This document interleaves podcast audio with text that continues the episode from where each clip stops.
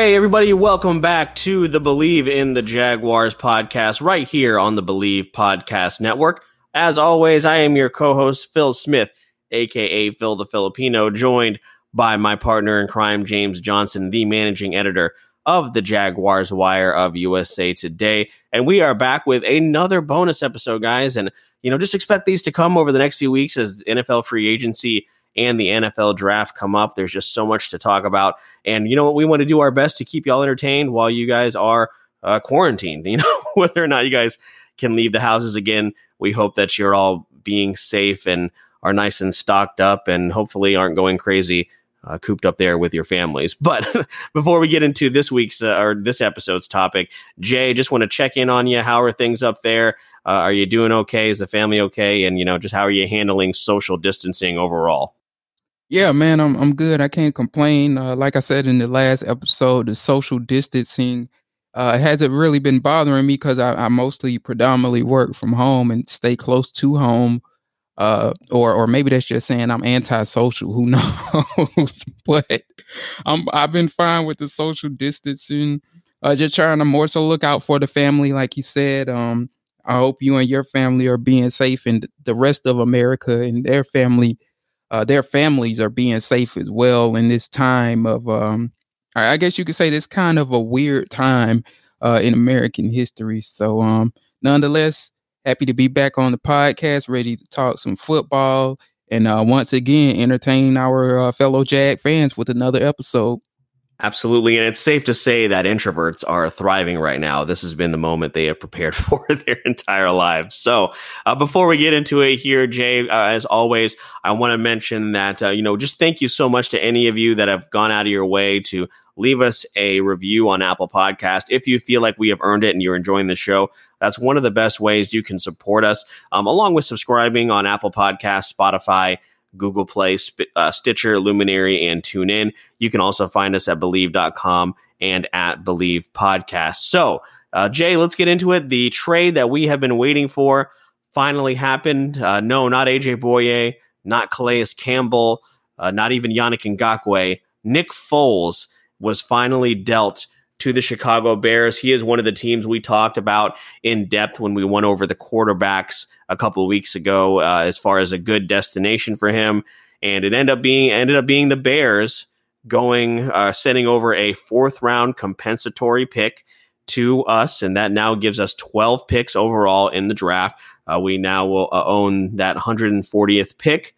Um, the tr- uh, the trade does bring a dead money charge of eighteen point seven five million dollars, which Jay, I'll have you speak on here in just a moment as far as what that means. So the deal finally got done. A lot of people said it couldn't be done.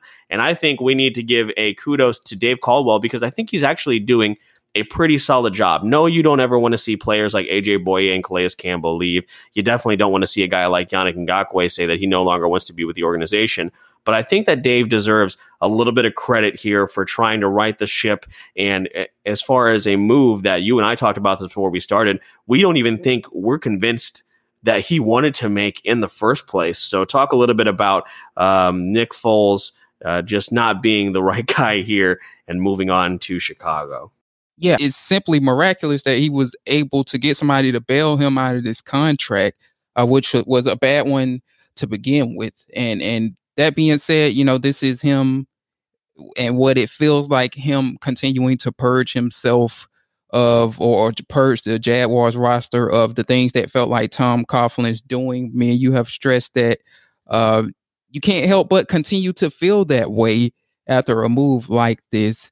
Uh, so in terms of, like you said, the dead cap hit that the Jaguars will deal with, basically, of course, that is what the Jaguars will have to pay Nick Foles for him not to be on the roster. We've heard that term uh, with plenty of other players. They'll have to deal with a dead cap hit with Calais, Marcel Darius. Uh, the, the most notable one last year was Nick Foles. Um, I'm sorry, uh, Blake Bortles, of course, because they gave him out a big contract and kind of cut him early or, or parted ways with him early. So, yeah, the eighteen point seven five is what the Jaguars will basically pay him as he's not on the roster. The one part that me and you actually talked about beforehand is that it said that they will restructure the deal in somehow, but it was never specified how they would do that. Maybe uh, because I don't know if the Bears, if I can recall, the Bears didn't necessarily have the best cap situation. But um, don't quote me on it. But when I looked at the Bears cap situation months ago, it wasn't necessarily the best. I guess you could say it wasn't the worst either. So maybe what Foles will do and his agent will do is make this more uh, ingestible by the Chicago Bears. But like you said, you got to give kudos for Dave for getting that off of the books. And, the, the you know, the dead cap hit this time around, I guess you could say, is not really as big of a deal as it was with Blake Bortles, for the simple fact that we don't expect the Jaguars to be all that good this year because they're re- rebuilding. And me and Phil long felt before this, even if the Jaguars didn't go the rebuild route, we didn't, we weren't all that confident in them winning a lot of games anyway. Uh, so from that perspective, it doesn't really hurt them. And also, like I said, they got all of those guys with ca- high cap hits off their books. Uh, Calais, A J. Bouye, Marcel Darius. So this time around, I guess you could say it's more ingestible uh, as the Jaguars are heading into a rebuild year where they, you know what I'm saying? Like, they don't necessarily need great quarterback play this year, or they don't need to be necessarily paying a quarterback a lot of money this year, because in the end, really, uh, we're really hoping the Jaguars have the worst season possible. Uh, that way they could get a franchise quarterback next year and address the issues. So that's why the dead cap hit probably shouldn't be that much of an issue. And that's why it's more ingestible this time around. And uh, right now, when you look at all of the moves, including this one, uh, yes, you definitely have to give Dave Caldwell a pat on the back. And I'm interested to see uh, what they do with all of this draft compensation as well.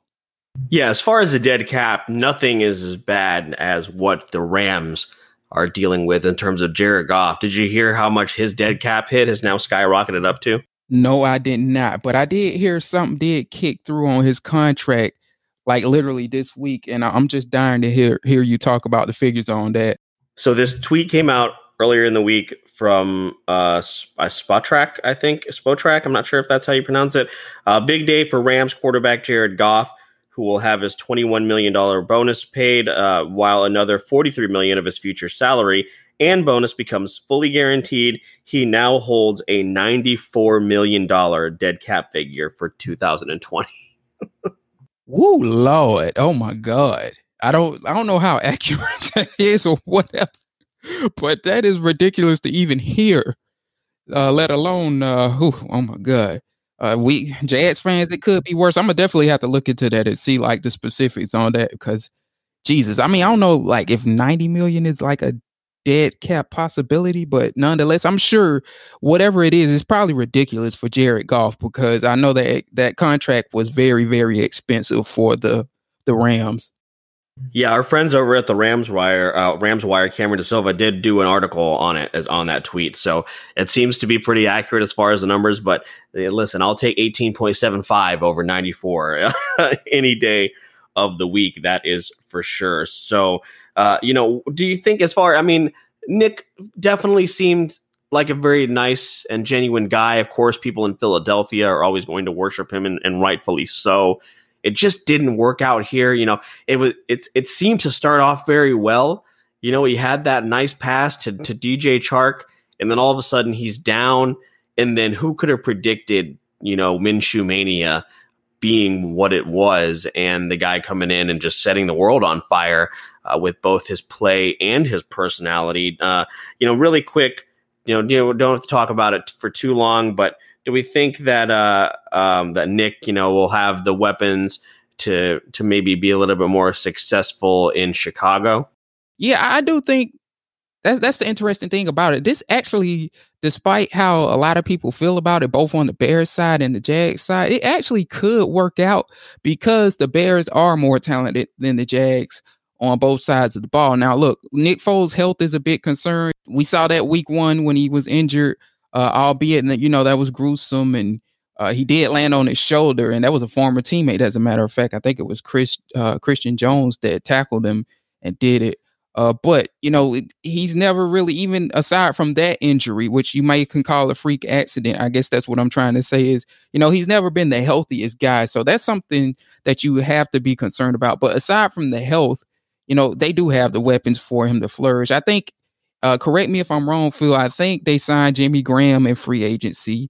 Uh, so they got the big tight end that he needs that, you know, kind of like the Eagles implement and, and teams that y- like to use tight ends to that capacity, you know, the Patriots, uh, so on and so forth. So they got that. They have Allen Robinson to go up and get it guy, kind of like Alshon Jeffrey as well. And they even have uh, David Montgomery, who's a very good, talented running back as well. So they are way more prepared for a guy like Nick Foles than we were. Even when we got Nick Foles, we weren't that talented as as they are. And I think, you know, in the end, you know, people might look at the deal and say Ryan Pace got duped. But then in the end, especially if they get to the playoffs and win a game or two, which would be fitting because I think the Bears were the ones that ended their playoff hopes when he was with the Eagles, if I'm not mistaken. But if they can win a game or two in the playoffs or even get to the playoffs, then I guess you could say that Ryan Pace actually did good on this deal.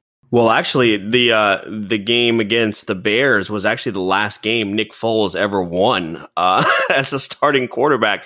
That was the playoff game where they the Bears had those multiple missed field goals. Yeah, so that, that I stand by that point. You know, now he's going from the team that ended essentially ended his career with the Eagles, basically, from what you're saying.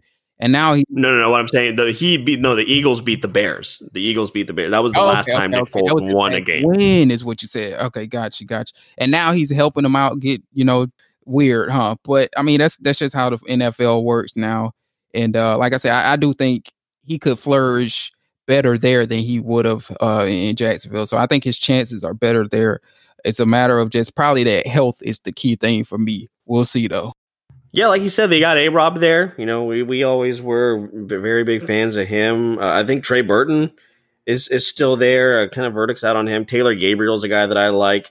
Uh, Javon Wims is a, is a receiver that I thought was going to be a lot have a lot more of an impact. But, you know, he's still young. And then, of course, they have Cordero Patterson. So, yeah, I, I'm interested to see what what happens. He did come out and, and, and you know, he is a classy guy. And I I really believe that he won – wanted things to work out here. You know, I, I definitely think that. And it just, like I said, just victim of circumstance. And once you lose that, you know, once you lose the fan base, there's not really much else you can do. He did take to Instagram and said this, uh, the year we had in Jacksonville was an emotional one with many twists and turns. Tori and I have grown as human beings through this last year, and we are grateful for that. We are thankful for those special relationships we developed while being there. Unfortunately, it didn't go like we all envisioned, but we are thankful for the opportunity. We have a plan and God redirects it. We are looking forward to the next part of our journey. Ultimately, there are more important things in the world besides football, so my focus will remain on to prayer, uh, remain on prayer for everything going on in the world. Much love to all.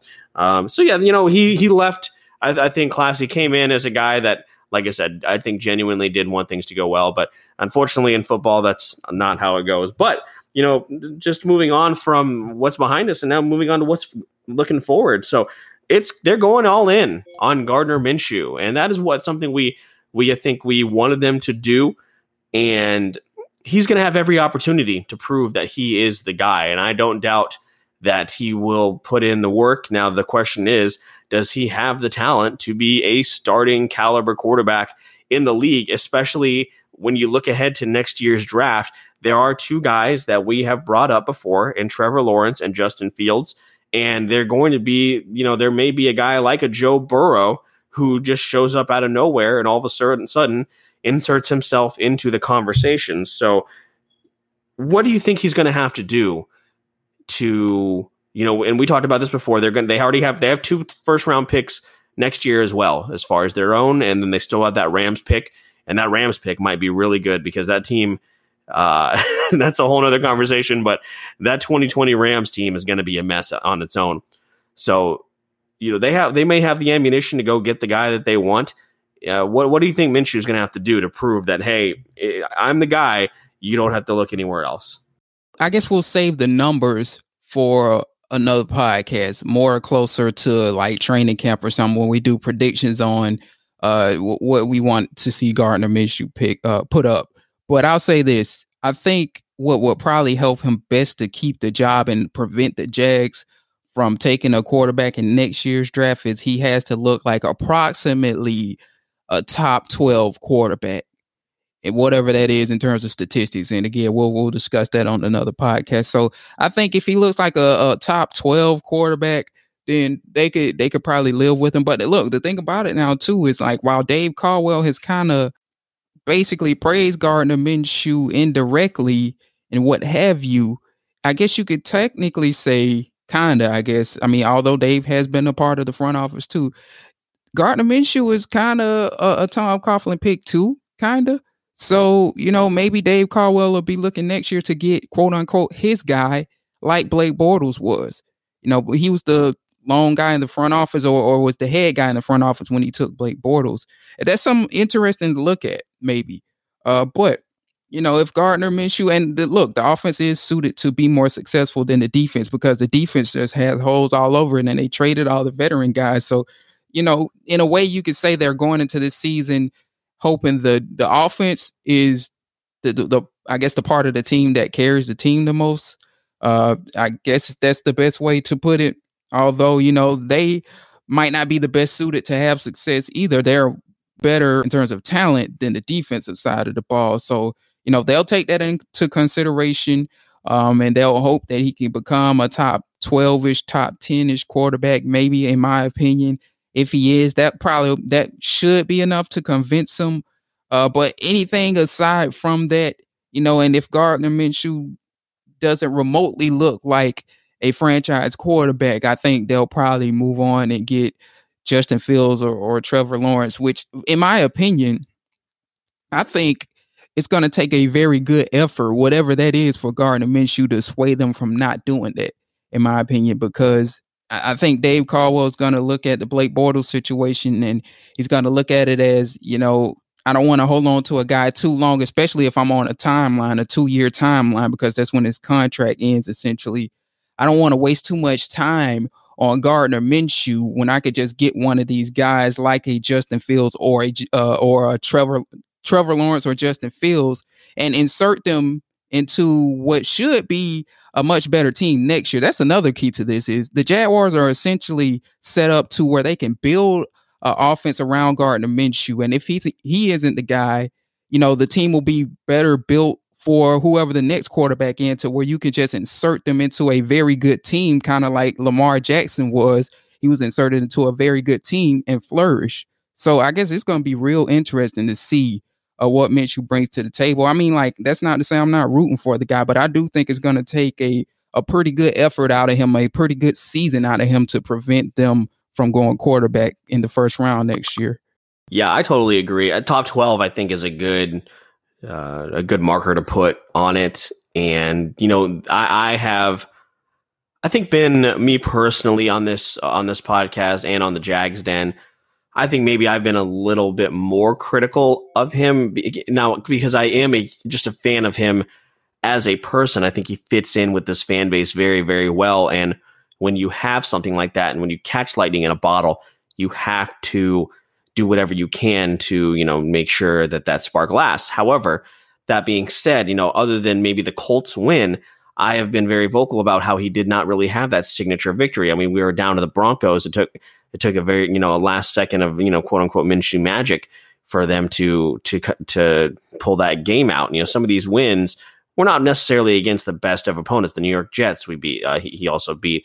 Uh, and then, you know, he totally, you know, just crapped the bed in London. Now, I mean, granted, those were different circumstances, but still, you know, he had some poor performances. And I think he got a little gun shy towards the end when uh, before Nick Foles took the job back over. And I think one of the things that made him so successful in the beginning was he was a little bit fearless, like kind of like kind of like a little bit of Brett Favre in him. You know what I mean? He definitely doesn't have the arm strength, but a lot, a little bit of care, uh, a little bit of that uh, that magic that that Brett Favre had, especially when he was younger. And you know, I, I think it's going to just like you, I think it's going to take something really, really spectacular for them to commit to him long term because of just like what you said, what happened with Blake Bortles, and this is set up to be a class that's going to have two premier guys, let alone just one. You know, that doesn't happen really too often. There's usually one, maybe one guy, and then a bunch of, uh, you know, one B's, one C, one, you know, something like that. So we'll see. I, I'll definitely be rooting for him. I will absolutely be rooting for him because if you go into twenty twenty, uh, twenty twenty-one's draft with two really high picks and you already have your quarterback, I mean, that's money right there. You know what I mean? You can just play with, play around with whatever you want to do with those picks. So I will definitely be rooting for him. But again, like you said, Jay, we'll get into specifics in terms of numbers, what we think we want to see with him. Now, just moving on to the last little bit of it here before we wrap up this uh, this special episode. So now that leaves Gardner Minshew and Joshua Dobbs, who, of course, we acquired in a trade from the Pittsburgh Steelers earlier on in the year uh, as the only two quarterbacks on the roster. I think it's safe to say they will probably bring in another guy, um, whether that be in the draft or somebody in free agency. Now, here are some of the names, Jay, I'm going to rattle off. As far as free agents, um, Joe Flacco was just released from the Denver Broncos. I don't think that's a guy you bring in uh, if you're really committed to making sure that Gardner is the guy.